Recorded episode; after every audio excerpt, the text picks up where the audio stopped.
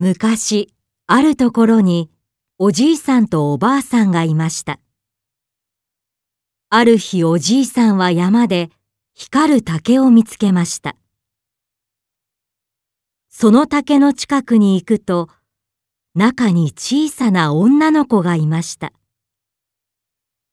おじいさんは女の子を家に連れて帰り、育てることにしました。女の子はすぐに大きくなり、この世のものとは思えないほど美しくなりました。そして、かぐや姫と名付けられました。かぐや姫の噂は広まり、たくさんの貴族が結婚を申し込んできました。ところが、かぐや姫は誰とも結婚しようとしません。帝もかぐや姫の噂を聞いて会いたいと伝えてきましたが、かぐや姫はそれも断ってしまいました。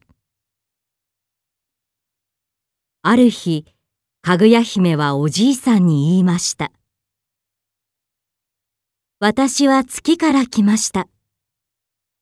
次の満月の夜に迎えが来て、月に帰らなければなりません。おじいさんはかぐや姫と別れたくなくて、ずっとここにいてくれ、と頼みました。帝もその話を聞いて、満月の夜になると、たくさんの人にかぐや姫を守らせました。しかし、月から迎えが来ると、みんな動けなくなってしまいました。そしてかぐや姫は月へ帰って行ってしまったのです。